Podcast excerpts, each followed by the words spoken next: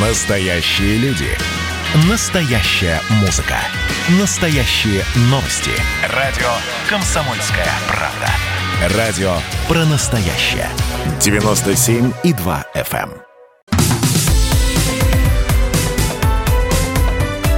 Как дела, Россия? Ватсап-страна!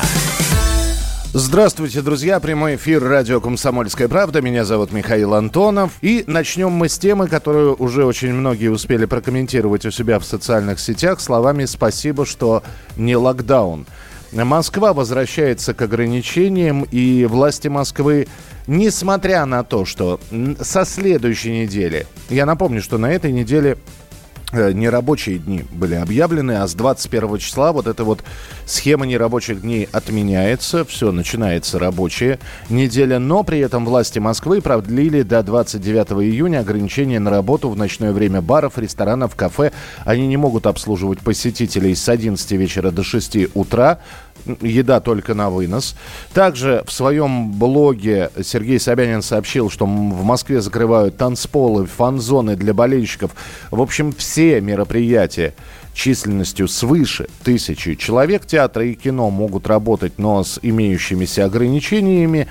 А, также Собянин предупредил о возможности ужесточения ограничений по коронавирусу. И по словам городначальника, ситуация в столице стремительно ухудшается. Ситуация в Москве стремительно ухудшается по распространению заболеваемости ковидом.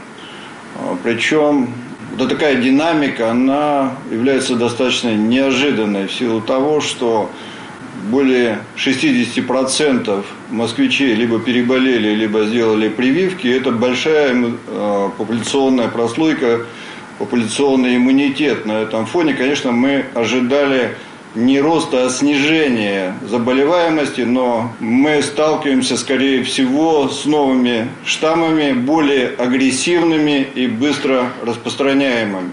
Поэтому нужно понимать, что ситуация у нас сегодня просто другая – и она требует э, других решений.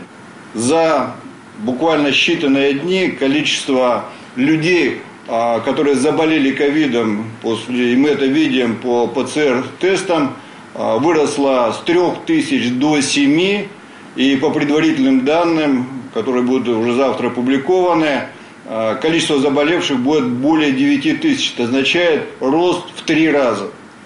И это, конечно, огромная динамика, которую мы не наблюдали даже в предыдущие э, всплески. Почему такой всплеск произошел, ну вы слышали, вполне возможно новые штаммы, том числе индийский штамм коронавируса, который также называют дельта-вариантом. С нами на прямой связи заведующий лабораторией научно-исследовательского института вакцины сывороток имени Мечникова Российской академии медицинских наук, иммунолог, доктор наук, профессор Михаил Костинов. Михаил Петрович, здравствуйте. Добрый день. А, скажите, пожалуйста, Михаил Петрович, дело только в индийских штаммах, ну или вообще в мутациях COVID-19? Я думаю, что здесь не только штамм. Дело в том, что здесь есть и особенности иммунной системы у людей. Э, дело в том, что вот эти первые всплески, первые вспышки большие, которые называются еще волны, у нас больше поражало людей, которые имели определенное строение иммунной системы. И тогда они были очень чувствительны. Дальше быстро тоже инфицировались. Однако была положительная особенность в том, что э, они не так тяжело болели, не столько осложнений летальных исходов, как мы наблюдаем на сегодняшний день. Э, что здесь получается на сегодняшний день? Значит, остались люди, те, которые по своей строению иммунной системы, они раньше не были чувствительны к этому вирусу. И понятно, что у этих людей совсем иное строение иммунной системы. Появился новый штамм. Этот штамм немножко там отличается. Сказать, что кардинально он не отличается, как все остальные, и британские, и то, что канадские, и дальше наш сибирский. Это чуть-чуть только изменяется. Но беда в том, что эти люди, которые раньше не были чувствительны, сейчас они начали вот быть таким чувствительным и заражаться. И оказывается, что Э, у этих людей, которые имеют иное строение иммунной системы, особенные рецепторы существуют у них, особенно э, реагирование, вот это каскад иммунных реакций, он по-иному, не как у нормальных людей, угу. ну, как условно называть то, что было год назад, вот, а по-иному. То есть иммунная система по-другому реагирует. Дальше, тормозить этот процесс по обычным методам лечения невозможно, как раньше считалось. Это не мое мнение, это мнение врачей, которые занимаются лечением таких пациентов. Поэтому здесь э, вот эти 40%, которые условно считается, что не болели и не были привиты, он составляет основную группу риска по тяжелым течению коронавирусной инфекции. А, еще один вопрос. Здесь возвращаемся к тем людям, которые переболели в 2020-м. Лето 2020-го, осень 2020-го. Ну вот прошло от 8 до 10 месяцев. Надо ли им сейчас вакцинироваться? Это самый частый вопрос, который в последнее время к нам приходит.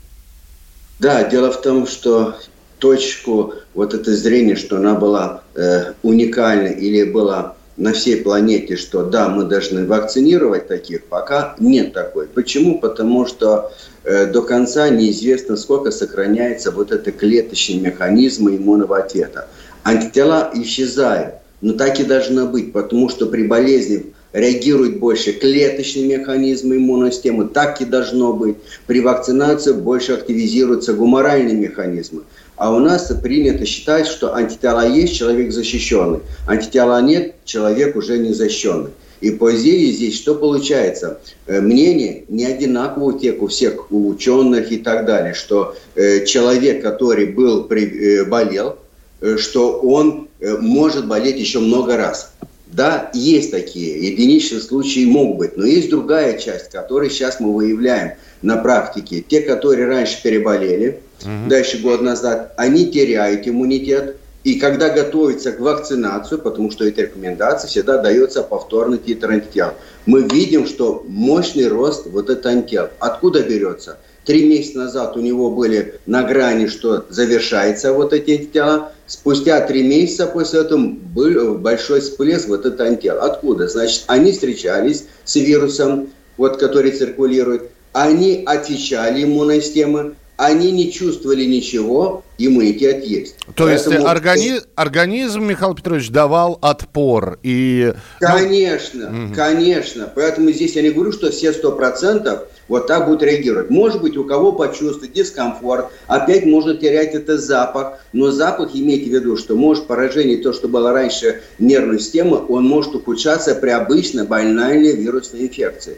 Вот это тоже это новости является, что повторные респираторные инфекции дают осложнения, которые переболел раньше человек. Понимаете? Вот в чем беда. Я... Может быть, те болевые ощущения, болят суставы, обычно банальная респираторная инфекция. Поэтому как раз к чему я веду, что надо вакцинацию, чтобы не дожить, чтобы потом страдать от этих осложнений, которые могут возникать при присоединении человека любой Э, вирусной инфекции, те, которые переболели COVID-19. Я понял, Михаил Петрович. Спасибо большое за комментарий. Михаил Костинов, заведующий лабораторией научно-исследовательского института вакцин и сывороток, иммунолог, доктор наук, профессор.